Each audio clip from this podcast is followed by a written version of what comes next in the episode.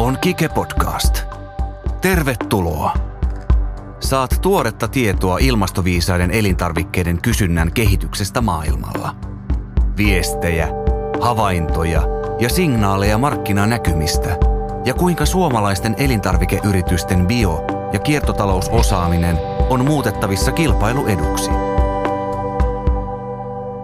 Tervetuloa Kike-markkinakatsaukseen. Minä olen Eeva-Liisa Lilja Fennopromosta ja toimin tämän katsauksen juontajana. Täällä on tänään tarjolla markkinatietoa viidestä kohdemaasta, Ruotsista, Tanskasta, UKsta, Etelä-Koreasta ja Japanista. Tämän katsauksen toteuttaa kiertotaloudesta lisää kilpailukykyä elintarvikevientiin hanke, eli Kike-hanke. Näitä katsauksia toteutetaan yhteensä kuusi, joista tämä on järjestyksessä toinen. Hienoa, että sinä olet täällä kuulolla. Kike-hanke on rakentanut tiedonkeruuverkoston yhteensä kymmeneen maahan. Tämä sinivalkoisten agenttien verkosto kerää sieltä meille markkinahavaintoja, kuinka kestävän kehityksen mukaisen ruoan kysyntä ja tarjonta maailmalla kehittyy, kuinka ympäristölainsäädäntö muuttuu ja millaisia ovat nämä kiinnostavat hiljaiset signaalit ilmastoviisaan kulutuskysynnän muutoksista. Mennään pidemmittä puheitta paikalla olevien markkinatiedon seuraajien esittelyyn. Ja onko meillä yhteys auki Ruotsiin ja Tukholmaan ja siellä kuulolla Antti Vuori Nordic Export Partnersista. Kike-hankkeen edustaja Jukka-Pekka Inkinen, hän omassa puheenvuorossaan nostaa vähän Tanskan markkinadataa esille, että päästään sitäkin sitten tässä makustelemaan. Itä-Aasian agenttina meillä on paikalla Ari Virtanen Redfield-yrityksestä. Ari raportoi Etelä-Koreasta ja Japanista – ja sitten meillä UKta edustaa Rita Smali Smalet yrityksestä Teillä kaikilla on taustaa elintarvikekaupasta ja myöskin elintarvikeviennistä, elintarviketuonnista teidän näkökulmastanne siellä. Ja tunnette suomalaista ruokateollisuutta ja on oiva upea, että olette täällä markkinakatsauksessa nyt ajatuksianne jakamassa.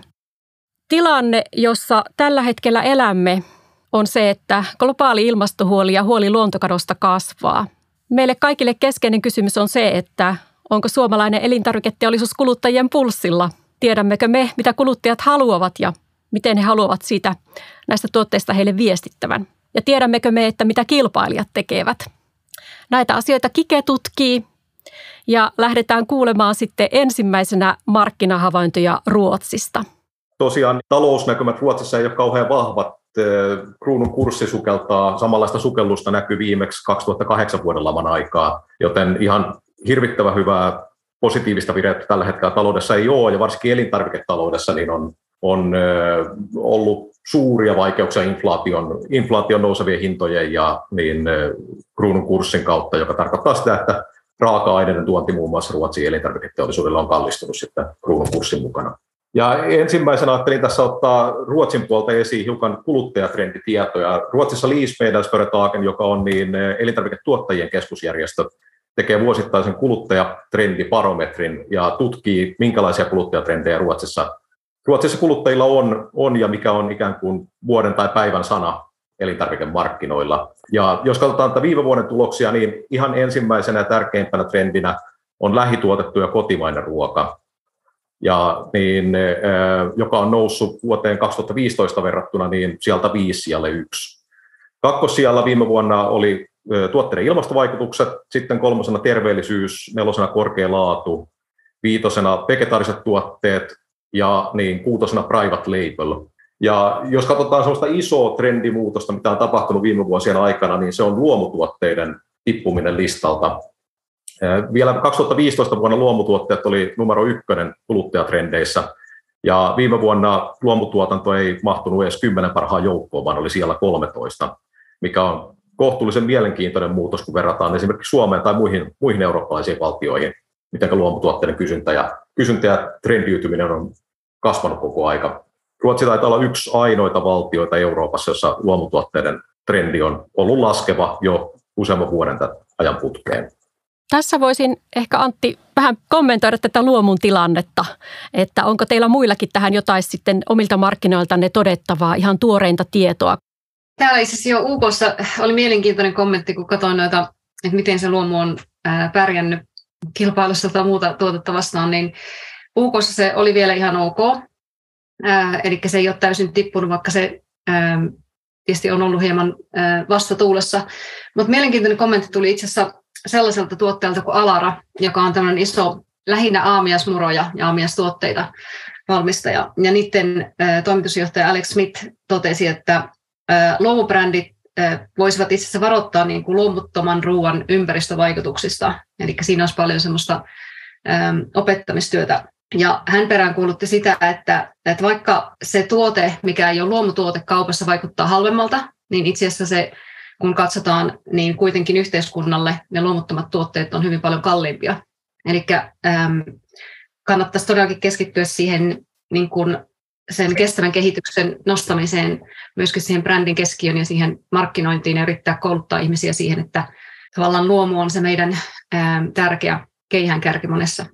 Tämä on hyvin totta ja jos ajatellaan sitä, että kun eletään, eletään nyt tässä ympäristömerkkien viidakossa, niin luomuhan on yksi niitä harvoja, ellei ainoa tällainen globaalisti kansainvälisesti yhteisesti hyväksytty ja tunnistettu ekologisuuden tunnus, että siinä olisi mahdollisuuksia myöskin hyödyntää sitä etulyöntiasemaa verrattuna nyt muihin ekoleibeleihin, joita on hyvin villisti ja niiden yhdenmukaisuutta, vertailukerpoisuutta ei ole olemassakaan. Että jos tähän luomun markkinointiviestiin saataisiin tätä Ritaan esille nostamaa näkyalaa vähän terävöitettyä – Joo, se on, jos tämä Aasian puolesta, niin, niin se on täällä just näin, että se, se on harvoja tällaisia merkkejä millä, tai sertifiointeja, millä voidaan sertifioida tämä luonnon, luonnonmukaisuus tai luonnollisuus, natural, niin tota, edelleenkin pitää kyllä pintansa, mutta jo, ehkä Koreassa ja Japanissa hiukan erilainen tämä lähestyminen, että Japanissa on paljon tällaisia supermarketteja, tällaisia vähän isompia kauppoja, missä myydään luomua, ja sitten taas täällä Koreassa on tota, noin tuhat sellaista pikkukauppaa, että niitä on,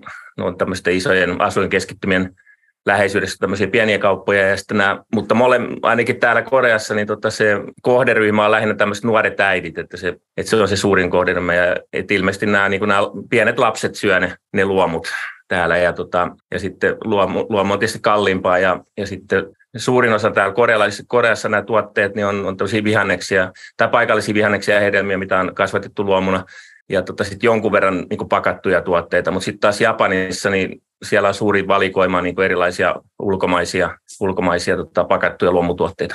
Se on kiinnostavaa. Markkinoittain vähän elää se, että mille kohderyhmälle ja minkälainen tarjoama kasvaa. Mielenkiintoista. Voisin hieman kommentoida tuota Tanskaa. Mä olen tuossa Biofahissa kuuntelemassa muutaman luennon, missä tota Organic Denmark tota, esitteli sitä, että minkä takia Tanskassa luomu, luomu niin kun, se ostoskorin hinta on mennyt alas, alas niin kuin jonkin verran. Ja, ja se perimmäinen syy on, on ilmeisesti se, että hintojen nousu on niin aiheuttanut sen, että sellaiset ihmiset, joilla on niin vähänkin tiukempaa, eli tyypillisesti se on sitten, että on pieniä lapsia, ja tota, niin, niin ne, ne, he ovat niin siirtyneet siinä luomussaan halvempaan. Eli se, se on niin yksi tämmöinen pääsyy. Eli, eli sinänsä vähän vanhemmat ihmiset syö edelleen luomu ihan samalla tavalla kuin aikaisemmin, ne joilla ei nyt ole rahasta niin tiukkaa, mutta sitten tosiaan nämä, joilla on vähän tiukempaa, niin ovat sitten niin kuin siinä, siinä sen luomukorin sisällä, niin tuotteet on siirtynyt halvempiin ja sitten toisaalta ostetaan ehkä vähän vähemmän sitten tuotteita. Tosiaan mielenkiintoinen tämä halvempi luomutuote, koska se hinta on ollut Ruotsissa merkittävä tekijä, minkä takia luomutrendi on tippunut alaspäin. Ja oikeastaan sen on korvannut tuotteiden ilmastovaikutukset. Eli ympäristöstä kiinnostuneet ihmiset on siirtynyt luomutuotteista ilmastovaikutuksen seuraamiseen tuotepakkauksissa ja paketeissa. Ja niin, jos saadaan halvemmat luomutuotteet markkinoille, niin voi olla, että nähdään tosiaan luomun uusi tuleminen. Mutta ilmasto, ilmastovaikutuksista, niin eh, sen on huomannut myös, myös eh, tuottajat totta kai, eh, että trendi on, trendi on vahvassa nousussa, ja sen takia markkinoille on tullut valtava viidakko erilaisia ympäristömerkkejä tai ilmastomerkkejä, jolla pyritään todentamaan sitä, että tuote, tuote säästää, säästää hiilidioksidipäästöissä tai on ilmaston kannalta positiivinen.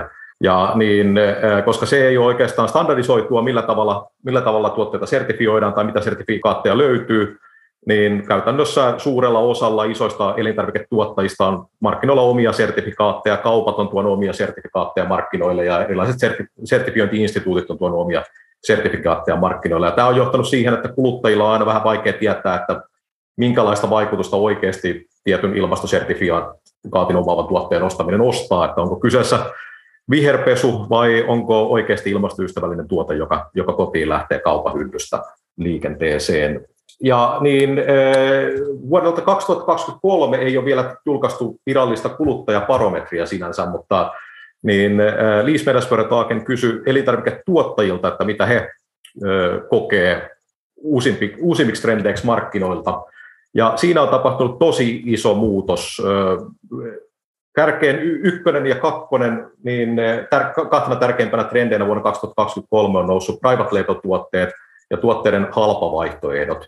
38 prosenttia elintarviketuottajista oli sitä mieltä, että private label-tuotteet on 2023, 2023 vuoden tärkein trendi, ja 33 prosenttia oli sitä mieltä, että halpavaihdot on tärkein trendi. Ja niin kaikki muut trendit, niin kuin ilmastovaikutukset, premium-tuotteet, luomutuotteet ja niin poispäin, on tippunut hyvin, hyvin matalalle, matalalle listalla, kun vertaillaan, vertaillaan mitä elintarviketuottajat olettaa tulevista trendeistä. Ja tämä ei ole sinänsä mikään yllätys, koska sanotaan, että viime kesästä lähtien ainoat uutiset, mitä elintarvikemarkkinoilta on tullut, on inflaatio, korkeat hinnat ja keskustelu siitä, niin mistä tämä hintojen nousu, nousu johtuu. Siinä on varmasti vaikuttaa kruunun kurssi ja yleinen inflaatio, raaka-aineiden hinnan nousu jonkun verran, mutta kovana epäilynä Ruotsin puolella on myös se, että niin kaupat nostaa keinotekoisesti hintaa ylöspäin. Ja sitä helpottaa päivittäistavarakaupan tosi iso keskittyminen. Eli Ruotsissa esimerkiksi Iikka-ketju, joka hallinnollisesti vastaa keskoa aika pitkälle Suomen puolella, pitää hallussaan noin 50 prosenttia, vähän reiluun 50 prosenttia jopa päivittäistavarakaupan markkinasta. Ja niin hyvin paljon on tosiaan ollut keskustelua siitä, että onko päivittäistavarakauppa käyttää ikään kuin kartellinomaisesti markkina-asemaa hyväkseen ja nostaa keinotekoisesti hintoja voiton tavoittelun suhteen eteenpäin. Ja tähän on myös politiikot puuttunut. Ruotsissa finanssiministeri kutsui aika näkyvästi kaikki päivittäistavarakaupan edustajat niin tapaamiseen, missä keskusteltiin siitä, että miten hinnat saadaan kääntymään elintarvikemarkkinoilla alaspäin. Ja niin kilpailuviranomaiset on ruvennut tutkimaan ala, alan toimintaa kartellisyytöksen niin selvittämiseksi. Mm-hmm. Eli nähtävillä saattaa olla, että hinnat kääntyykin kohta puoleen laskuun toivon mukaan elintarvikealalla.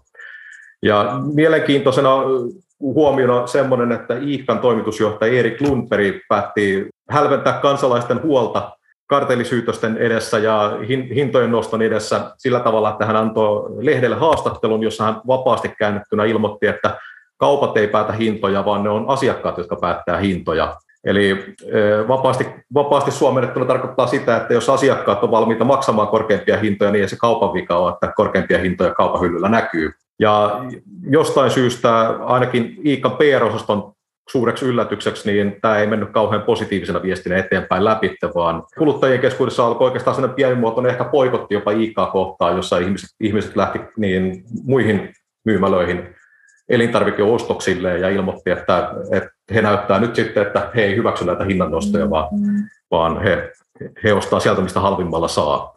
Ja ainakin se on omaan silmään näkynyt, että joku muutos on tapahtunut, koska aina kun itse on Lidlissä käynyt ostoksilla, niin kassoilla on melko valtavat jonot, jonot niin myymälässä ollessa. Ja Iikkassa niin huomaa ihan selkeästi, että on vähemmän, vähemmän, vähemmän henkilöitä ruuhka-aikaan kassajonoissa tai ostoksilla jonottamassa, jonottamassa hyllyjen vieressä. Eli voi olla mahdollista, että päivittäistavarakaupalla tulee olemaan melkoisia muutoksia tulevaisuudessa ja mahdollisesti niin uusia toimijoita tulee tai muut kilpailijat ostaa markkinaosuutta Ilkan kustannuksen lähivuosien aikana. Mutta se jää sitten nähtäväksi. Kiitos Antti oli erittäin monia hyviä tuota, nostoja, mitä nostit esille. Voitaisiin ehkä palata jo ihan sinne ympäristömerkintä-aiheeseen vielä taaksepäin. Siis tämä tilannehan on meillä kaikilla silmillä ja, ja tiedossamme, että tämä sertifikaattien villiviidakko ja määrä on valtava. Me Kike-hankkeessa selvitimme sitä, että mikä on lähivuosien tilanne kenties, että onko joku näistä merkeistä saamassa vallitsevampaa asemaa toisiinsa nähden, jos ajatellaan ihan meidän päämarkkina-alueita. Mutta siinä täytyy sanoa, että mitään selkeää tällaista linjaa niin ei ilmeisesti ole edes lähivuosinakaan tulossa yrityksiä helpottamaan, vaan tämä tilanne jatkuu ennallaan. Eli, eli tuota, tällainen merkkien yhtenäistäminen niin jää vielä toistaiseksi vain haaveeksi. Eli tässä tilanteessa vaan on olennaista, että yritykset pyrkivät sitä omaa viestintäänsä tekemään mahdollisimman selkeästi ja ajattelemaan niin, että ehkä pelkkä tällainen stämppi ei välttämättä kuluttajille kerro vielä sitten kuitenkaan paljon, että tuotteen muussa oheisviestinnässä olisi tärkeää sitten näistä ympäristöhyödystä selkokielisesti viestiä. Haluatteko tähän kommentoida muista maista jotain merkintöihin liittyen?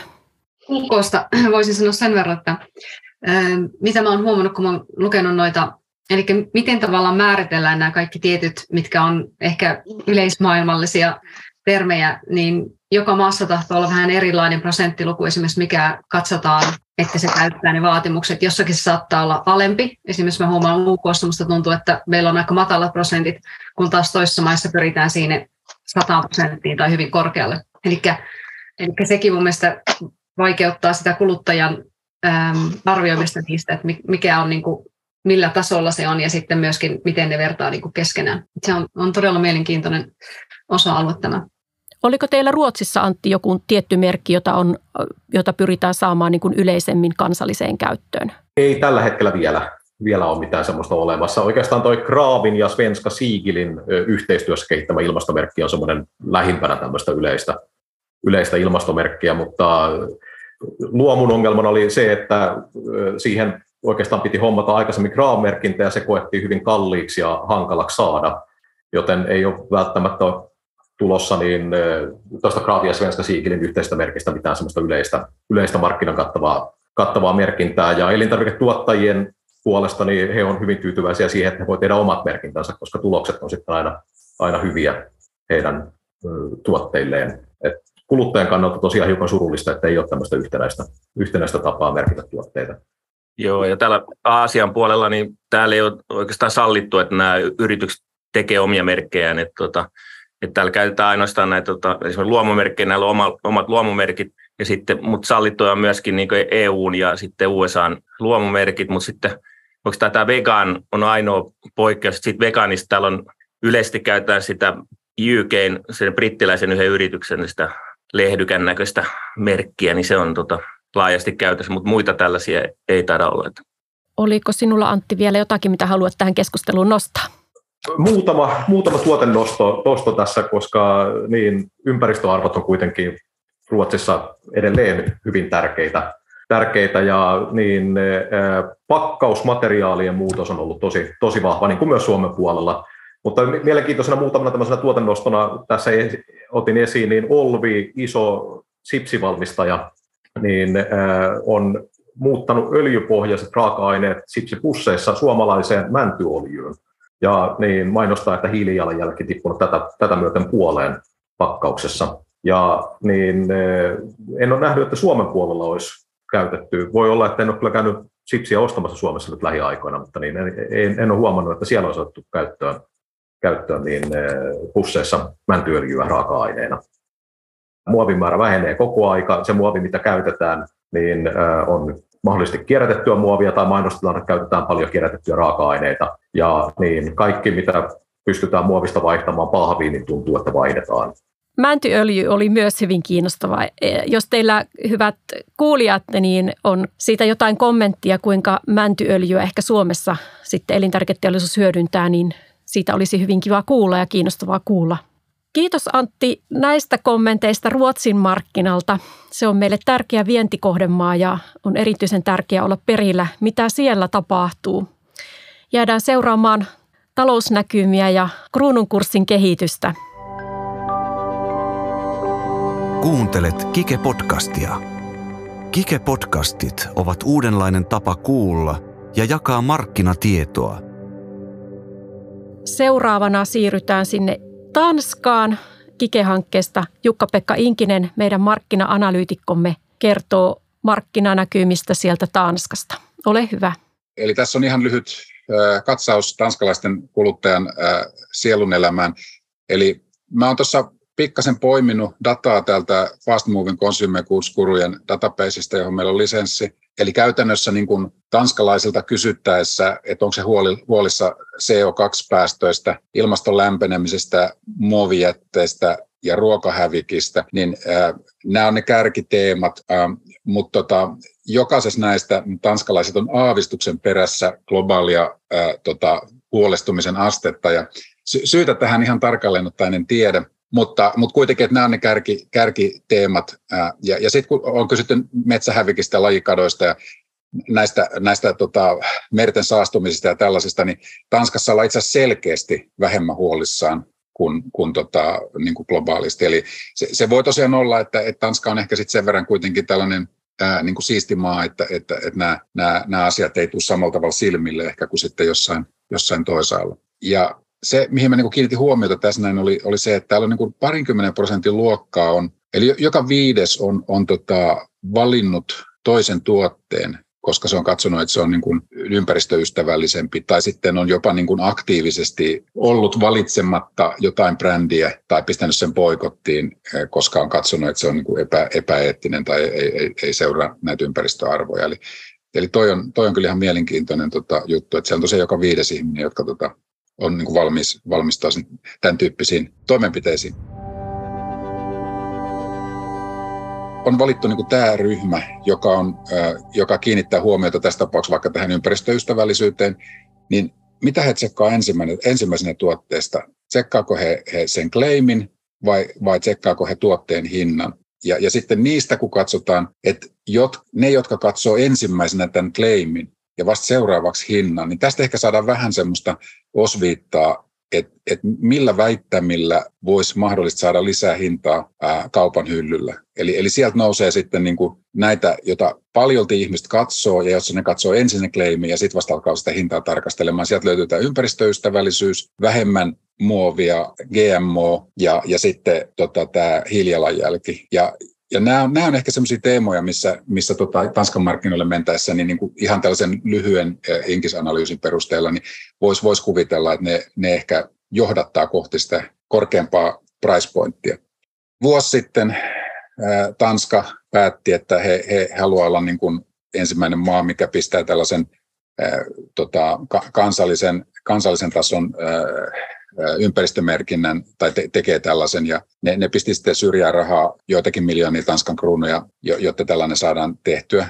Mun mielestä mä en löytänyt netistä vielä mitään ilmoitusta, että tämä olisi valmis, mutta että tässä on tosiaan vähän tämä pieni probleema, että kun täällä on nyt tätä Ecoscorea ja ECO2 ja tota Open Food Facts ja tota Ecoscore, niin korjaan taas, niin tuo Ecoscorehan on vähän tämmöinen niin Nutriscorelle verrannollinen, että näitä alkaa pullahtelemaan näitä merkkejä, tota, että kyllä tässä niin kuin EUn olisi hyvä ottaa jonkinnäköinen vetorooli ja, ja tota, niin kuin vetää nämä kaikki yhteen, koska muuten meillä on tosiaan meillä on näitä yksityisiä merkkejä, jokainen maa suunnittelee, tai isompi maa suunnittelee itselleen oman, oman tota, nois, niin, ympäristömerkin ja, ja tota, tämä viidakko vaan pahenee. Mutta tosiaan Tanska, Tanska nyt on tässä kärjessä niin tekemässä tämmöistä kansallista merkkiä.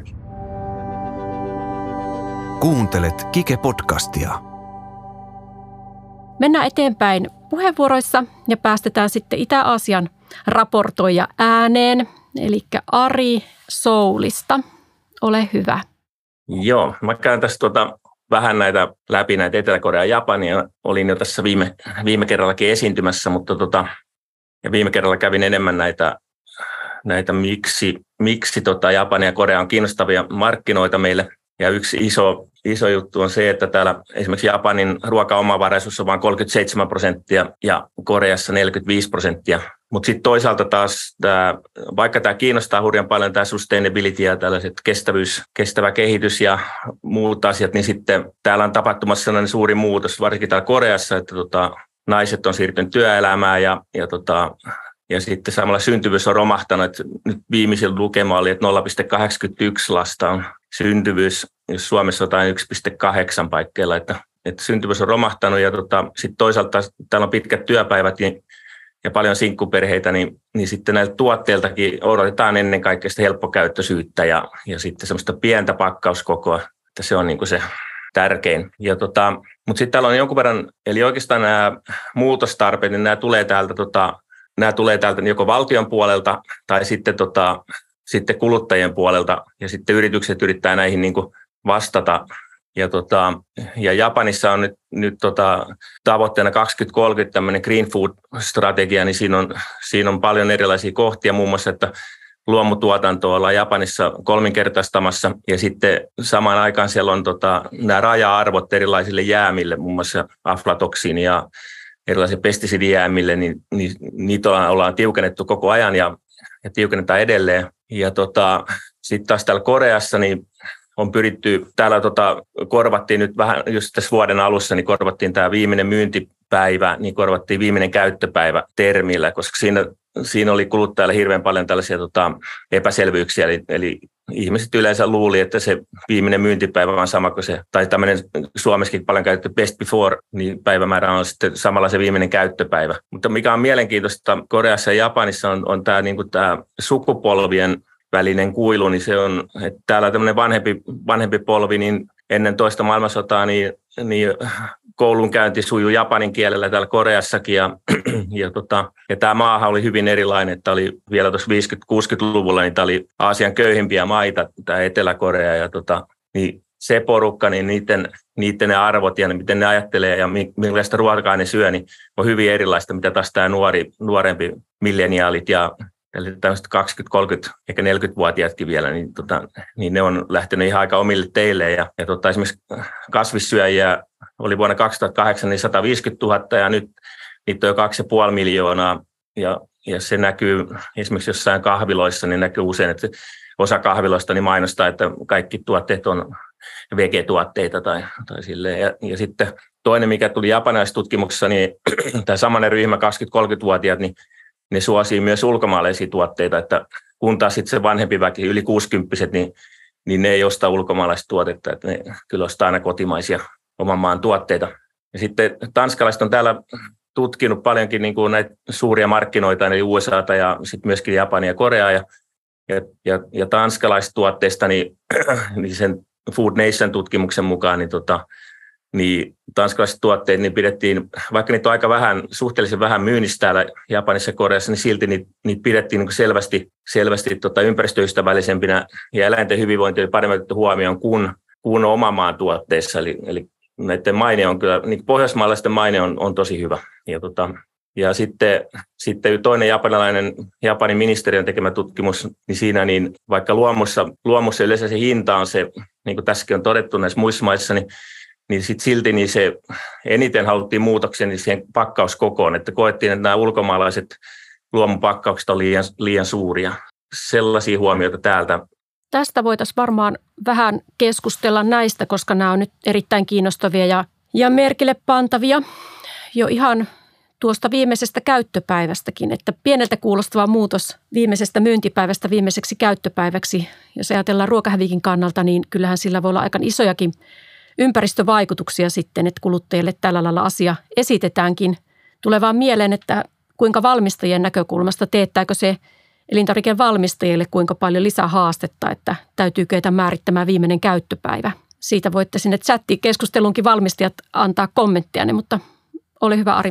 Joo, siinä se viimeinen käyttöpäivä tosiaan täällä itsekin on, tota, mä oon tuonut noita Viking Maltin maltaita tänne ja, ja siinä oli semmoinen pari vuotta sitten oli sellainen episodi vielä, että se kun niihin oli printattu tämä Best Before-päivämäärä, ja, ja tota, no sitten se Best Before meni, meni tota umpeen, ja, ja tota, mä en tiedä, miten se on mahdollista, mutta sitten kuitenkin tässä kyseisessä panimossa, mihin ne on myyty, niin, ne, niin siellä oli joku kilpailija käynyt sitten, sitten tutkimassa niitä päivämääriä ja käräytti poliisille sitten tämän kyseisen ja, ja, ja toimitusjohtaja vietiin sitten jo kuulusteluun sen jälkeen sitä, että, että kun nämä best before-päivä on mennyt, vaikka, vaikka sitten yritys sitten sanoi, että, että nämä kuitenkin kolme, että se oli vuoteen, vuoden päästä oli niin se best before, mutta sitten, mutta näitä maltaita, ne on sellaisia kuivatuotteita, niin kolme vuotta voi käyttää ihan huolet. Ja tota, mutta siinä sitten saatiin toimitusjohtaja pois pulasta sillä, että sitten tehtiin selvityksiä, mutta se, mutta se on aika yleistä niin näissä, että nämä korelainen ostaja, niin se, se on hyvin tarkkaa siis näiden päivämäärien kanssa. Että toivottavasti tämä viimeinen käyttöpäivä nyt vähän selkeyttää sitä. Että.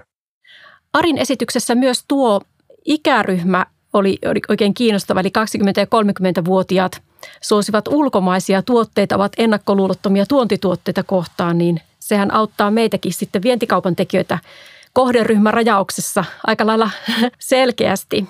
Joo, kyllä just. Ja, ja sitten vielä siihen, että täällä on edelleenkin aika, aika perinteiset roolimallit, että, tota, että miehet käy töissä, töissä ja, ja vaikka naisetkin kävisi töissä, niin sitten yleensä se on niin kuin, yleensä perheenäitit käy sitten kuitenkin siellä kaupassa niin kuin tekemässä ne ostokset.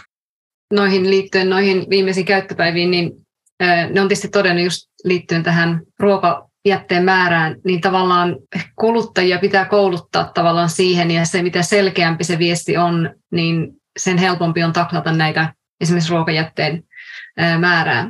Eli täällä esimerkiksi Morrison on poistanut noin päivämäärät, ja itse asiassa heidän neuvonsa kuluttajille on, että pitää haistaa, eli sniff test, että onko maito vielä ihan ok. Eli tavallaan palataan ajassa hyvin paljon taaksepäin ja tavallaan ihan käytännön asioihin. Mutta se toisaalta myöskin helpottaa sitä kuluttajan jokapäiväistä käyttäytymistä. Noista, jos mä voin kommentoida myöskin noista niin plant-based ja vegetarian. Itse asiassa plant-based on mun mielestä hyvä sillä tavalla, jos mietitään Suomen kannalta, niin tietyt käsitteet on hyvin tärkeitä, kun lähtee ulkomaan markkinoille. Eli on hyvin tärkeää puhua niistä tuotteista niillä sen markkinan käyttämillä termeillä. Ähm, ja ne ei välttämättä ole aina ihan yhteenliittyviä, koska niihin sanoihin liittyy erilaisia assosiaatioita. Ja toisekseen, mitä mun mielestä mä näen, on se, että kun esimerkiksi ollaan puhuttu noista, miten luomu on kehittynyt ja miten nämä kasvispohjaiset tuotteet on kehittynyt, niin mun mielestä siinä tulee nyt tosi paljon jollakin tavalla crossoveria sillä tavalla, että tietenkin jos esimerkiksi UKssa ruoan inflaatio on ollut 19 prosenttia, jos toi muu inflaatio on about siinä 10-11 paikkeilla, mikä nyt on onneksi viimekin laskemassa, niin jos on vähemmän sitä käyttökassaa, niin tosiaan niitä valintoja on nyt tehty, mutta että se, mun mielestä mäkään on nähnyt niin, että, luomu, että meillä olisi niin Englannissa tai UKssa halvempia luomutuotteita, mutta tavallaan se, että ihmiset ostaa vähemmän, mikä menee sen kestävän kehityksen niin kuin ideologian mukaan. Eli ähm, ja sitten mun mielestä se, että mihin sitä rahaa käytetään, eli esimerkiksi saatetaan ostaa sellaista tavaraa, mitä voi ostaa käytettynä, eli siis kulutustavaraa, vaatteita, ja siellä säästetään sitä rahaa, jotta voidaan ruokaan itse asiassa panostaa, eli silloin vaikka se ruoan hinta esimerkiksi luomussa saattaa olla korkeampi, niin tietyissä asioissa halutaan edelleenkin nostaa se luomuna. Jos mietitään sitä puumia, tämän kasvisruoan tai plant-based ruokapuumia, niin se on käynyt jollakin tavalla sillä aallonharjalla ja se uutuus on siitä poistunut, joten nyt pitää miettiä tarkemmin, mikä ihan oikeasti kuluttaja kiinnostaa siinä tuotteessa. Oikein hyviä näkökulmia Rita nostit esille tästäkin nimenomaan tästä tuotteistamisen haasteesta, koska tuotteistaminen täytyy koko ajan elää ajassa. Tuo mielenkiintoinen näkökulma myöskin tuo, että kierrätys muilla elämän sektoreilla ja muissa kulutustuotteissa niin voi sitten antaa mahdollisuuden siihen, että ostovoimaa jää kuluttajalla tähän terveellisen ruoan hankintaan. Kuuntelet Kike-podcastia. Kike-podcastit pitävät sinut ajan tasalla, kuinka ilmastoviisas elintarvikemarkkina maailmalla kehittyy. Pulmo One niin on tota, tämmöinen kahden miljardin liikevaihtoa tekevä yritys ja on, on tota, heillä on niin kolme eri tuote, niin tällaista linjaa, niin kuin, että just, tämän, just on nämä 100 prosenttisesti plant-based tuotteet, sitten on, että kasvisraaka-aineet on 85 prosenttia ja sitten on, sit on tämmöiset niin sertifioidut kestävät eläintuotteet, muun muassa tämä niin kalassa tämä MSC-sertifikaatti. Ja tota, tämä on siinä mielessä mielenkiintoinen yritys, että tämä on varmaan tässä vähän yli kymmenen vuotta ollut tämä firma ja, tota, ja heillä on myös tänne meijeripuolen yritys, mikä on Danonin kanssa yhteis, yhteisyritys, mutta he on nopeassa tahdissa, niin he on kyllä tota, että aluksi siellä että oli niin esimerkiksi sataprosenttisia mehuja, vaikka nyt jotain mansikkamehua tai vesimelonimehua ja muita tällaisia, mutta sitten nyt ne on laajentanut koko ajan näitä että aluksi tämmöisiin niin peruselintarvikkeisiin, kananmuniin, tofuun ja tällaisiin, mutta nyt, nyt heillä on tota, tullut paljon uusia tuotteita, niin kuin muun muassa raamen nuudelit, mitä, mitkä ovat siellä Suomessakin tuttuja, varmasti nämä tällaiset niin kuin, vähän snack-tuotteet, niin, tota, niin heillä on sellaisia tullut niin tämmöinen ympäristöystävällinen vaihtoehto sinne. Ja sitten ne erottautuu sille myös sillä pakkauksella, että se pakkauskin vähän sellainen ympäristöystävällisen näkyinen. Ja, ja, tota, ja tämä on siinä mielessä mielenkiintoista, että tämä kannattavuus on ollut koko ajan hyvä ja, ja kannattavuus vähän niin kuin kasvanut, että voittoakin tehdään. Ja, tota, ja tota, heillä on niin kuin myöskin sitä ajateltu näitä,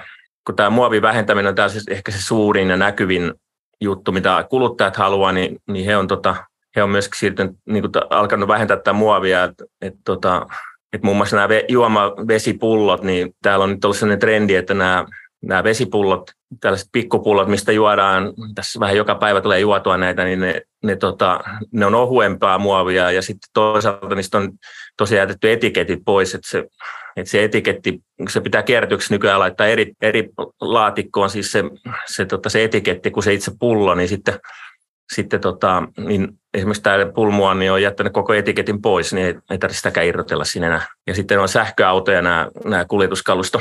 Ja tota, ja toinen mielenkiintoinen on tämmöinen tällainen startup-firma, tai jos niitä startupiksi enää kutsutaan, että se on niin 2014 perustettu tämmöinen Market Girl, joka on yksi näitä tämmöisiä verkkokaupan, verkkokaupan tota, tänne ruoan premium-verkkokauppa, ja ja tota, tämä on taas semmoinen sellainen edelläkävijä ollut kyllä monessa, että, ja ensinnäkin siinä, että kun tämä on, nämä Aasian maat on tämmöisiä vanhojen herrojen, herrojen maita, että täällä, täällä on kyllä yleensä koko johtoryhmä, niin top 30 niin on kaikki miehiä ja kaikilla ikää niin kuin mieluummin yli 70 kuin alle 70. Tota, niin tämä, tämä Market Girl, niin niiden toimitusjohtaja on tämä Sofi Kim, niin hän on tota tämmöinen tämmöinen tota, alle nelikymppinen hyvin dynaaminen tota, ää, rouva. Ja, tota, ja he on lanseerannut, he ensimmäisen lanseerasi tämmöisen tällaisen tota, aamunkoitossa tämmöisen kylmäkuljetuksen, eli, eli että edellisenä iltana, jos tilaa jotain kylmätavaraa, että se voi olla vaikka jäätelöä, niin se, niin se on aamulla tuossa odottamassa ennen töihin lähtöä niin tuossa oven takana.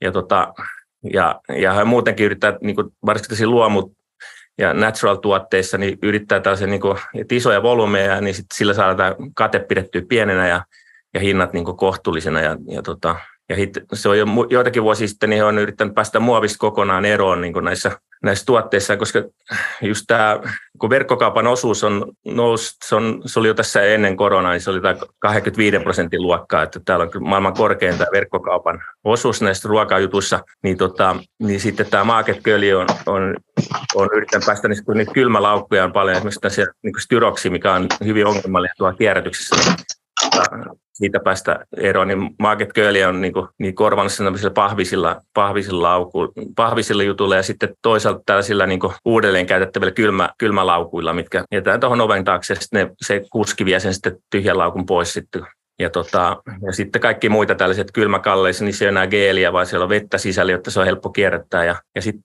he on lanserannut myös tämmöisiä niin valmisruokia just tähän näille yhden, yhden henkilön sinkkuperheelle ja, tota, ja niin edelleen. Korea on siitä erikoinen maa, että täällä niin yli puolet ruoasta syödään ravintolassa tai niin kodin ulkopuolella. Ja, ja, tota, ja kahviloita on, kahviloita on montakin tuhatta, mutta sitten tämä Starbucksin kahvilaketju on ainakin kannattavin. Ei ole ihan suurin näistä, mutta tota, mutta kannattavin. Ja, tota, ja sitten se on mielenkiintoista, että tämä Starbucks emoyhtiö myy nämä kahvilat niin tuolle tota, SSG, suurimmalle retail, milloin nämä e-marketit ja muut kaupat, niin myy, myy heille tämän tota, Starbucks-ketjun 1750 kahvilaa tosi joitain vuosia sitten, ja kun taas sitten Japanissa, niin ne kaikki Starbucks-kahvilat siellä 1500, yli 1500 kahvilaa, niin ne, ne kuuluu tähän Starbucksin emoyhtiöön. Ja, tota, ja sitten kun korealaiset juo tämmöisen 350 kuppia vuodessa kahvia, niin keskimäärin, niin, ja ne juodaan niin kuin lähinnä noissa kahviloissa, täällä ei niin kuin kotona juoda kahvia sille, kun Suomessa, niin, tota, niin sitten tässä koronan aikana niin sitten valtiokin huomasi sen, että, että, että näitä tulee niin kuin vuodessa yli miljardi kahvimukia, niin menee roskiin, ja että aikamoinen ja sitten näitä kahvin puruja myöskin, että mi- mihin niitä voisi käyttää. Ja, ja tota, niin sitten tämä Starbucks on nyt ollut ensimmäisenä tuomassa tällaisen niin pesukonesysteemin, eli sinne kun ottaa kahvimukin mu- takeawayna, niin sitten sen, sen muki voi sitten palauttaa sinne, sinne myymälään ja se on sellaista muovia, niin se muki, niin sitten se palataan se, se pesukoneeseen ja sitten saa sit semmoisen pienen panttimaksun takaisin. Ja, tota, ja tämä tämmöinen systeemi tulee, se on nyt koekäytössä ollut tuolla Jetsun saarella tuolla etelässä ja sitten nyt jossain muissakin kaupungeissa ja se tulee laajenemaan, että nämä, nämä tulee koko maahan laajenemaan nyt tämä tämmöinen panttisysteemi näissä mukeissa. Tässä näistä yritysten, jos näistä on jotain kysymistä. Kiitos Ari, oli kyllä mielenkiintoista kuulla näistä edelläkävijäyrityksistä, koska kyllähän se näin on, että tässä on semmoista strategiaa, suurella budjetilla suunniteltua strategiaa, jota me voimme sitten myöskin pienemmän budjetin yrityksissä hyödyntää ja käyttää ja benchmarkata ja copy-pastata he ovat tarkkaan harkinneet nämä toimenpiteet parhaan mahdollisen saatavilla olevan kuluttajatiedon pohjalta, niin miksipä ei sitten lähtisi itsekin tämän tyyppisiä asioita jäljittelemään. Herääkö ajatuksia siellä muiden maiden edustajilla näistä? Ruotsista olisi yksi kysymys täällä näin. Rupesin miettimään, että kuinka paljon tuo Etelä-Korealla ja Japanilla on päällekkäisyyksiä elintarvikealan toimijoiden kanssa. Eli kuinka helposti lähdetään Etelä-Koreasta viemään Japaniin tai Japanista Etelä-Koreaan, tai että myymäläketjut olisi samoja tai muuten No tota, joo, tämähän on ollut siis sellainen, että meillä on itse asiassa paljonkin yhteistyötä ollut Japani, Korea ja Kiina, mutta sitten taas tämä poliittinen tilanne, kun aina vähän tuossa menee vähän suuntaan ja toiseen. Tässä on niin siis välillä oli, oli tota edellisen presidentin aikana, niin korostettiin sitä niin eroavaisuuksia Japanin kohtaan ja sitten siinä oli aika kylmät ajat ja, ja, tota, ja sitten taas Kiinan, Kiinan suhteen oli paremmat paremmat ajat. Ja, ja sitten taas nyt, nyt tässä on niin viime vuosina, nyt taas nykyinen presidentti on parantanut paljon välejä Japanin suuntaan. Ja, sitten, ja itse asiassa Japanissa on nämä korealaiset draamasarjat, niin kuin nämä Netflixit ja muun, mutta ne on tosi suosittuja ja, ja, tota, ja myöskin tuotteet on taas suosittuja. Että nämä, ja tota, ja sitten yksi suurimmista ruoka-alan yrityksistä, tämä Lotte, mikä on ehkä suomalaisenkin tuttu, ne, ne hotelleja ja muutakin, niin, niin tämä Lottehan on sille puoliksi, se on niin korealainen perhe, joka sen omistaa tämmöisen Chebolin niin tämmöisen ison jättiyrityksen, mutta se, ne on niin Japanin korealaisia alun perin ollut. Ja, ja tota, et siinä on niin tämän perustajan pojat, toinen poista asuu Japanissa ja toinen asuu Koreassa, ja sitten se, mutta se pääkonttori on Japanissa, että se, että se on silleen niin japanilainen yritys. Ja tämä Lottehan on ollut su, niin suomalaisten suhteen tässä ollut silleen mielenkiintoinen, kun tämä Lotte lanseerasi vuonna 2000 lanseerasi tämän Xylitol Purukumin mikä on ollut todella suosittu menestystarina ja se, sitä on nyt tuossa on varmaan joku 50 erilaista TV-mainosta pyörinyt, pyörinyt tuota telkkarissa, missä, tota, missä mainostaa oikeastaan Suomea, koska se on niin suomalainen ksylitoli ja edelleenkin käyttävät suomalaista ksylitolia. Ja, tota, ja siinä nyt tuossa ihan pari päivää sitten oli, oli hypermarketissa, niin siellä, siellä soi se levän polkka siellä, siellä taustalla, että se ei käy tästä siinä mainoksessaan sitä nykyään sitä polkkaa. Mutta nyt siinä oli, siinä oli aikaisemmin suomalainen joulupukkikin jossain vaiheessa, sellainen vihreä joulupukki, mutta nyt siinä oli korealainen joulupukki kyllä hommattu siihen mainokseen.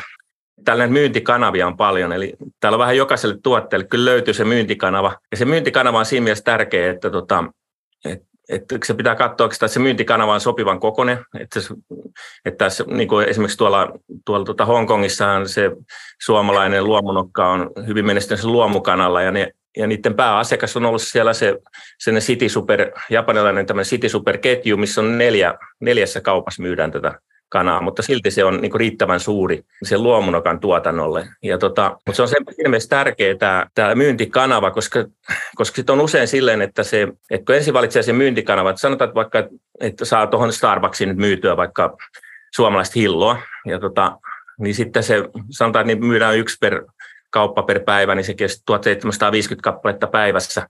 Eli se on niin se volyymi. Ja tota, niin, mutta sitten se on niin tärkeä siinä, koska se, kuka pääsee sinne Starbucksiin myymään, niin se, niin se maahantuoja esimerkiksi, niin se, niin se on taas eri kaveri kuin se, mikä myy sitten johonkin hypermarkettiin niitä hilloja.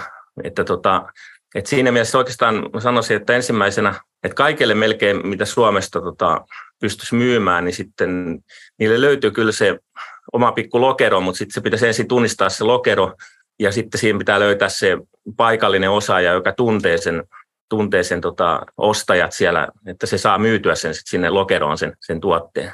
Yllättävän vähän on suomalaisia, suomalaisia tuotteita löytyy näistä tota, kaupoista. että ehkä yleisimmin nyt mä löydän täältä tuota Fitz, näitä Olvin joitain tuotteita, niin kuin siideriä ja sitten kukko-olutta, tätä alkoholitot olut, niin se on päässyt hyvin tänne markkinoille niin pitkäjänteisen työn kautta. Ja, tota, ja sitten tuossa nyt oli tuossa paikallisessa tota, tällaisessa vähän sekatavarakaupassa, niin Daisossa, niin se on tänne Japanis, Japanissa ja Koreassa tänne kauppa, niin, niin siellä on suomalaista tämmöistä elmukelmoa oli siellä ja siitäkin on Suomen lippuja. No sitten Fatseria näkyy jonkun verran, Fatserin suklaata, mutta ei, ei ihan niin paljon. Ja sitten jostain syystä toi, toi, toi, toi Lapin kulta ja sitten Lonkero, niin ne ne oli tässä muutaman vuoden hyvinkin edustettuna, mutta nyt ne on vähän kadonnut, että mä en ole enää löytänyt. Niin tota, yhteismarkkinointi, niin se on ollut hyvin menestyksellistä täällä, että Australia, Uusi-Seelanti, USA, joku verran Italia, Saksa ja UK nyt, kun tämä Brexitin jälkeen, niin on, on, usein niin kuin heidän, heidän maitaan niin kuin markkinoidaan täällä. Ja, tota, ja sitten toinen, toinen tapa on, hyvä tapa on myöskin tämä yhteistyö paikallisen toimijan kanssa, että tuossa, vaikka tuo lohi, lohipaketti, niin tämä Seafood Council Norjasta ja sitten paikallinen lohen tai tämän kala, kalapakkamofirma Dongwon, niin niitä, niillä on hyvää yhteistyötä ja, ja tota, luumumehuja Kaliforniasta, niin se on myös joint venture niin kuin kalifornialaisen ja korealaisen yrityksen, yrityksen kesken just kun täällä puolet ruoastakin menee ravintoloiden kautta ja sitten korealaiset tuotteet, nehän pohjaa tu, tu, tuontiraaka-aineisiin hyvin paljon. Ja, niin tota, ihan uusi tuote, tuossa yhdessä tukusta löysin, niin siinä on, siinä on tota suomalaisia kanajalkoja, eli niitä kananräpylää tai miksi sitä voisi kutsua, niin siinä ei lue missään niin Suomea. Se, Suomi lukee pienellä leimassa, eli missä on päivämäärä, niin sen yläpuolella lukee Finlandö, eli siinä lukee suomalaista, suomalaisia kanajalkoja, niin niin kyllä tuossa olisi kivaksena se Suomen lippu tai, tai jotain muuta niin Suomi-brändiä, just näissä suurkeittiötuotteissa. Että se, täällä kuitenkin usein näkee, jos saa vaikka hampurilaispaarissa, niin näkee, että, että ne mainostaa, että meillä on ihan oikein amerikkalaista lihaa tai, tai jotain näissä. Kiitos Ari oikein paljon. Huolehditaan markkinointiviestinnässä, että Suomi, Suomi alkuperä ei ole parhaiten varjeltu salaisuus. Kuuntelet Kike-podcastia. Kike-podcastit ovat uudenlainen tapa kuulla ja jakaa markkinatietoa. Sitten mennään seuraavaan ja meidän viimeiseen maaraporttiin, eli Britteisaarille. Ja ole hyvä Rita sieltä. Pääset sitten ääneen. Kiitos. Tämä oli tosi mielenkiintoinen tämä Toastale, koska ne tosiaan käyttää 2,6 miljoonaa leipäviipaletta. Ne tekee siitä olutta, eli ne korvaa tota paalin niiden oluen tuotannossa sillä äh, ihan siis paahtoleivällä. Ja tietenkin Englanti, UK on äh, paahtoleivän luvattu maa, joten sitä, jos mietitään ruokahävikin äh, näkökannalta, niin sitähän menee paljon hukkaan. Joten tässä on niin kuin tehty, jos sanotaan näin, että jonkun roska on jonkun aarre, niin tässä on mun mielestä todella hyvä tämmöinen ää, idea. Ja, ja tämä ei ole ainoastaan niin kuin sen pahtoleivän kierrätystä, vaan tässä itse asiassa niin kuin on tarkoitus myöskin parantaa ja pelastaa maailmaa, eli kaikki heidän tuottonsa menee itse asiassa hyvän tekeväisyyteen, joten tä, niin kuin kokonaisuutena tämä yritys on hyvin kestävän kehityksen ideologian allekirjoittaja. Ja tässä tosiaan se ei sillä tavalla, mun mielestä aika simppeli idea, mutta niin kuin todella vaikuttava. Sitten on niin kuin rubies in the rubble, eli tässäkin tavallaan se, että jos se on jonkun tuotannossa, se, se ei, sillä ei välttämättä ole mitään arvoa, mutta jos jos toinen katsoo sitä, niin siinä onkin paljon. Eli nämä on tehnyt tuotteita tämmöisestä niin ylijäämähedelmistä ja vihanneksista, ja ne on tehnyt niistä kondimentteja. Eli mikä se Suomen vastaava nimikin on, eli tällaisia lisäkastikkeita tai leivän juuston kanssa käytettäviä lisukkeita. Ja tietenkin nehän soveltuu ihan hyvin, koska siinä ei tarvitse miettiä sitä, että onko se hedelmä jollakin tavalla vahingoittanut tai se ei ole upean näköinen, koska se menee kuitenkin noihin kastikkeisiin. Ja toisekseen se, että nämä on yleensä mun mielestä aika etikkapohjaisia, eli silloin vielä se laatu niin kuin soveltuu paremmin.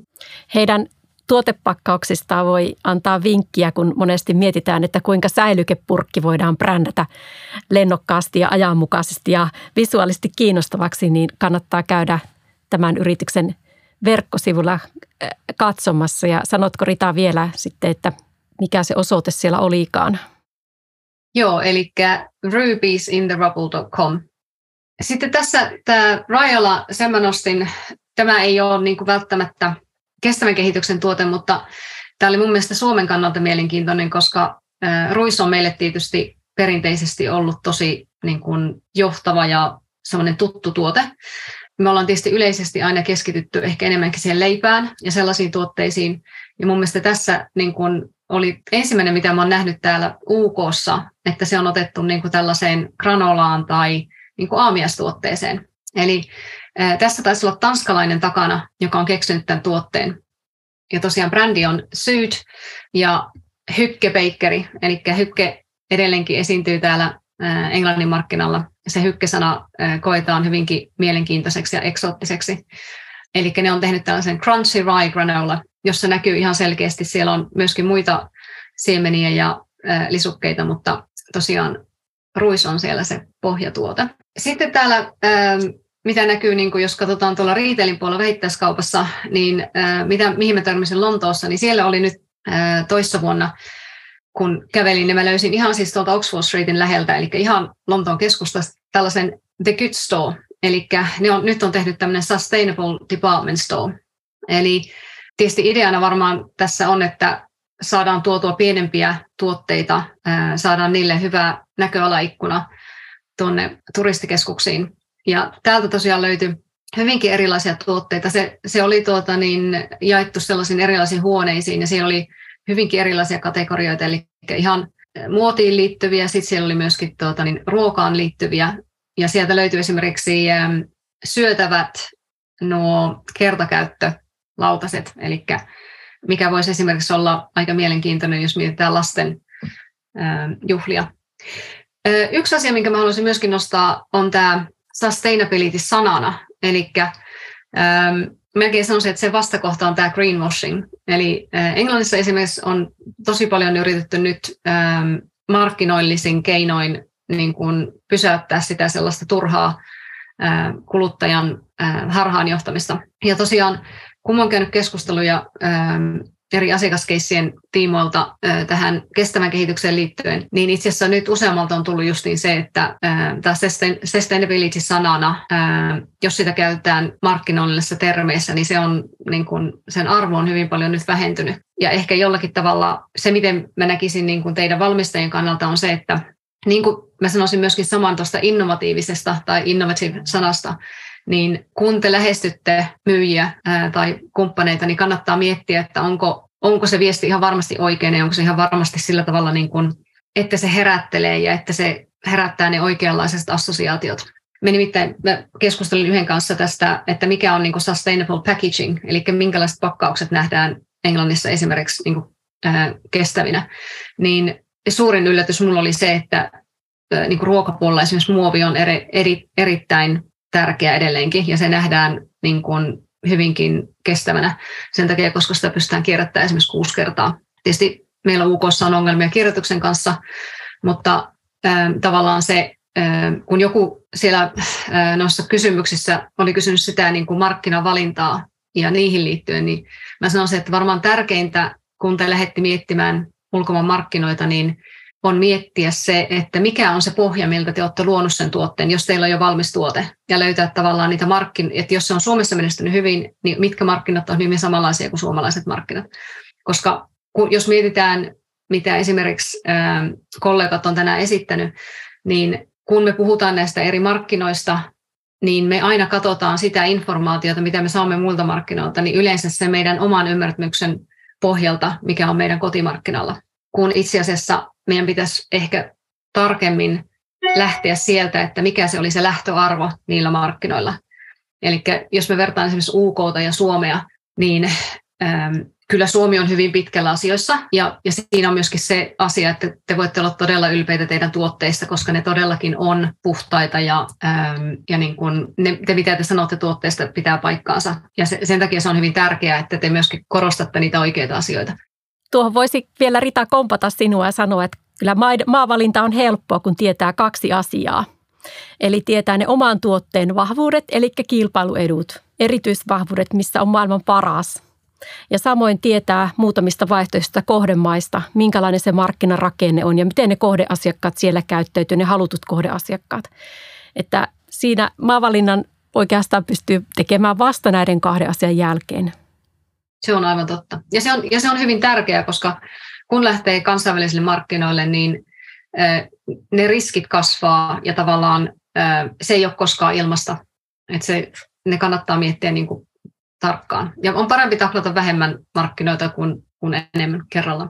Tässä UKssa tuo Uber Eats on nyt ilmoitti maaliskuussa, että ne testaa nyt seuraavan puolen vuoden aikana uudelleen käytettäviä pakkauksia Lontossa. Eli Uber Eats on tietysti meidän tämmöinen johtava kotiin toimitus ruoalle, siis tämmöiselle niin takeaway-ruoalle. Ja ne tekee tämän yhteistyössä tällaisen organisaation kanssa kuin Again, eli Again web-sivulla www.let'suseagain.com, niin sieltä löytyy lisätietoa. Ja periaatteessa se on aika simppeli juttu, eli asiakas voi tilatessaan valita uudelleen käytettävän pakkauksen vaihtoehdon. Ja sitten ruokailun jälkeen niin asiakas skannaa QR-koodin ja valitsee keräyspäivän, mikä voi olla se seuraava päivä siitä, kun on sen ruoan tilannut aina sinne kolme viikkoa asti. Ja sen jälkeen hän huuhtelee astian ja odottaa sitä keräystä. Se, miten se sitten toimii tavallaan siellä niin kuin siinä isommassa kuvassa, niin tämä Again on tämän Uberin Uber Eatsin partneri, koska heillä on tällaisia pesutupia, clean cells, sanotaan olikohan se nyt viiden kilometrin niin kuin säteellä. Eli ne sitten menee sinne, ne, ne puhistetaan ja sitten ne menee takaisin niihin ravintoloihin, jotka tuota, niin on tässä Uberin alustalla. Eli nämä on nyt tämmöisiä niin kuin oikeasti uudempia, mielenkiintoisia kokeiluja, koska paljonhan näitä näkyy, mutta välttämättä kaikkia tuota, niin, asioita ei ole mietitty tarpeeksi. Ja mun mielestä nämä vielä sanoo sitä, että jos mietitään niin kuin hinnaltaan, niin tämä pitäisi olla niin kuin hinnaltaan samanhintainen kuin se, ne kertakäyttöastiat. Eli mä en ymmärrä vielä, mulle ei tarpeeksi tietoa, miten ne sen tekee, mutta silloin se kuulostaa hyvältä, koska se palaute, minkä mä sain esimerkiksi tällä viikolla, kun me puhuttiin noista niin kuin kierrätettävistä tai kestävän kehityksen pakkauksista, oli se, että tämä oli Marks Spencerin toimija, joka sanoi, että itse asiassa se, missä me puhutaan yleensä sustainability in a product, meidän pitää myöskin se miettiä, että se toimii myöskin siellä rahoituspuolella tai niin kuin hinnassa ja siinä koko supply chainissa, että hinta ei voi olla liian, liian kova. Kuuntelet Kike-podcastia. UK on tämmöinen on-pack recycling label, eli OPRL, mikä ei ole pakollinen, mutta noin 95 prosenttia noista vähittäiskaupan niin kuin, olevista tuotteista käyttää sitä. Ja se on tämmöinen simppeli tavallaan kuluttajan kannalta, eli että kierrätetäänkö vai ei kierrätetä. Ja näissä on nyt sitten ne tietyt prosentit, eli jos, koska UK-systeemi perustuu kuntien kierrätysmahdollisuuksiin, niin kaikki ei tee samoin, niin jos se on yli 50 prosenttia niistä kunnista kierrättää, niin silloin se on periaatteessa tämä recycle leima, ja jos ei, niin sitten se tippuu tuonne not, do not recycle. UKssa tilanne on vähän eripurainen, sillä tota, niin toi tahtotila ja lait ja käytäntö on kaikki vähän eri rytmissä.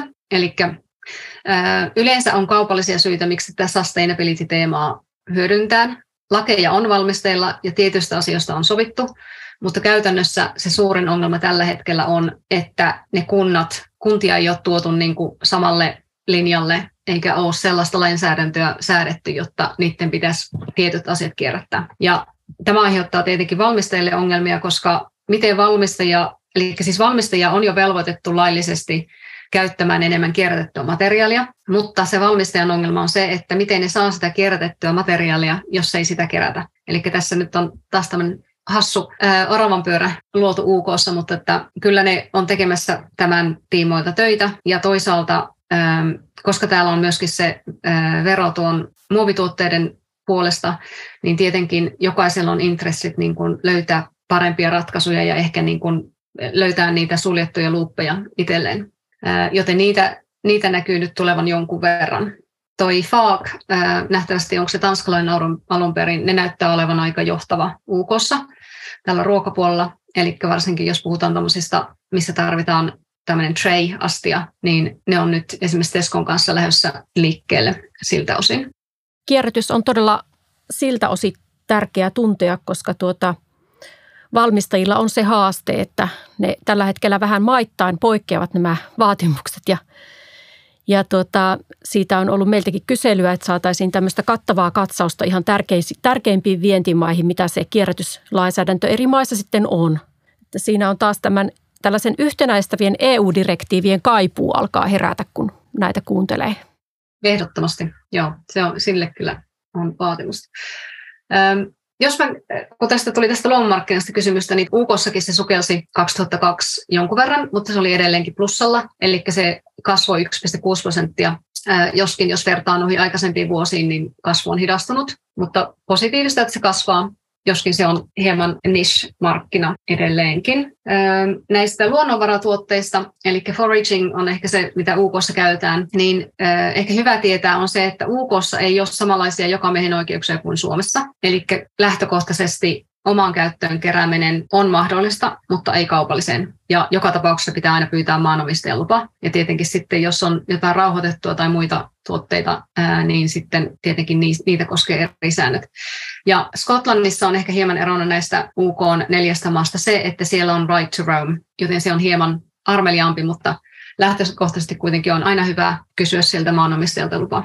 Varmasti luonnontuotepuolen ihmisillä paljonkin herää näistä ajatuksia – koska kyllähän tämä meille tämä metsäluonto ja nämä luonnontuotteet niin on sellainen rikkaus ja erityinen voimavara ja kaupallinen potentiaali, kun ajattelee, että miten ollaan erilaisissa tilanteissa moneen moneen muuhun maahan nähden. On. Ja, ja just niin tavallaan se, että siis sillä tavallaan tietenkin hankala, siis se logistisesti on ehkä hankala järjestää, mutta tavallaan se, että kuitenkin lähtökohtaisesti se on ilmainen tuote tai siis raaka-aine, se on kerättävä vaan sieltä, niin se, se tekee jo ison eron. UKssa itse asiassa, jos mietitään, niin tavallaan tästä normareholla ruokitusta lihasta on tullut ehkä semmoinen niin jollakin tavalla uusi luomu, ja se on vielä aika lapsen kengissä, eli on mielenkiintoista seurata, että miten se lähtee nyt kasvuun. Ja tähän liittyen on tämmöinen Pastor for Life-sertifikaatti, ja se on niin kuin, tavallaan leima siitä, että puhutaan niin kuin korkean standardin tuotteesta. Ja koska ne nyt ajaa tätä ylös, niin on tällainen web-sivu, josta sä voit katsoa, että mistä, mistä niitä tuotteita saa, koska ne, ne ei ole vielä niin yleisessä jakelussa meidän vähittäiskaupassa tai näissä delikaupoissa. Se, mikä on mielenkiintoista, on tietysti se, että niin kuin on puhuttu näistä muistakin sertifikaatoista, niin DEFRA, eli tämä meidän paikallinen äm, ympäristöministeriö tai äh, Department for Environment, Food and Rural Affairs, heidän sääntöjen mukaan liha voidaan tuota, niin, katsoa tämmöiseksi nurmereholla ruokituksi, jos ainoastaan 51 prosenttia, eli just yli sen puolen, jos sen eläimen ruokavaliosta on tätä nurmirehua, mikä näin kuluttajan näkökulmasta kuulostaa aika alhaiselta. Ja sitten jos mietitään tuolla maitotuotteiden puolella, niin UKossa tuota, niin maitotuotteita on paljon, ähm, mutta sitten jos mietitään niin kuin tältä puolta, niin, tai tästä näkövinkkelistä, niin itse asiassa ää, lehmät on massatuotannossa sisällä suuremman osan, ellei koko vuotta, joten sen takia näitä niin kuin pastored livestock ää, tuotteita ei ole niin paljon. Ja siinä toisaalta sitten nämä sertifikaatit niin kuin, ää, jakautuu sillä tavalla, että on tämmöinen Pastor Promise-logo ja sitten on tämmöinen Pastor for Life-logo, eli siinä, siinä eroaa hieman se, eli jos se on the Pastor Promise-logo, niin se tarkoittaa sitä, että ne on ollut vähintään sen 180 päivää, eli puolet vuodesta ulkona. Ja sitten taas Pastor for Life niin on täysin.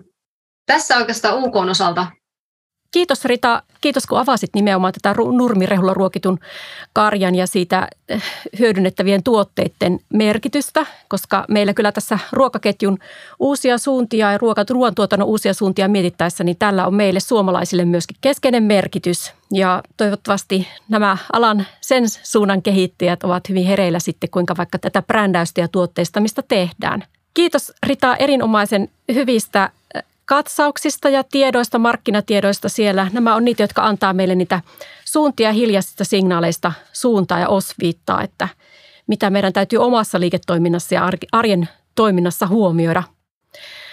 Ollaan todella saatu kuulla monipuolinen katsaus jälleen näistä markkinanäkymistä maailmalta evästykseksi tuotekehitykseen ja vientikauppaan. Ja loppuyhteenvetona voisin tässä vielä lainata fiksuruoka-yrittäjää, joka kauppalehden artikkelissa kommentoi näin, että mitä isommaksi bisnes kasvaa, sitä enemmän tehdään hyvää.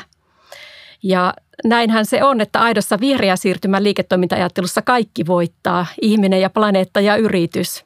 Annetaan meidän liiketoiminta-älymme ja ilmast, suomalaisen ilmastoviisauden ja tuotekehityksen kiidättää meitä kovaan kasvuun ja maailmalle. Kiitos kaikille puhujille ja kuulijoille. Kiken jakamaa markkinatietoa voi seurata myös näiden markkinakatsausten lisäksi tuolla LinkedInissä ja Facebookissa. Pysytään tämän liiketoimintaa hyödyttävän tiedon äärellä siteen.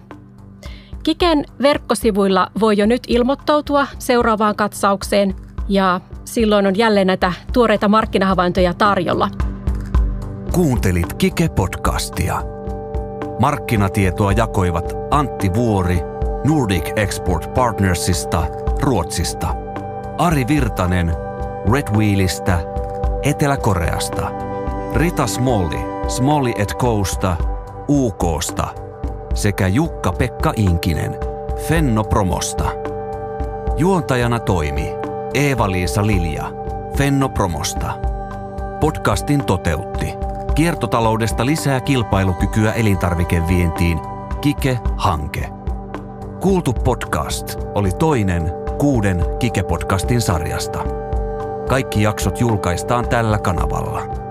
Pysy kuulolla tuoreen markkinatiedon äärellä.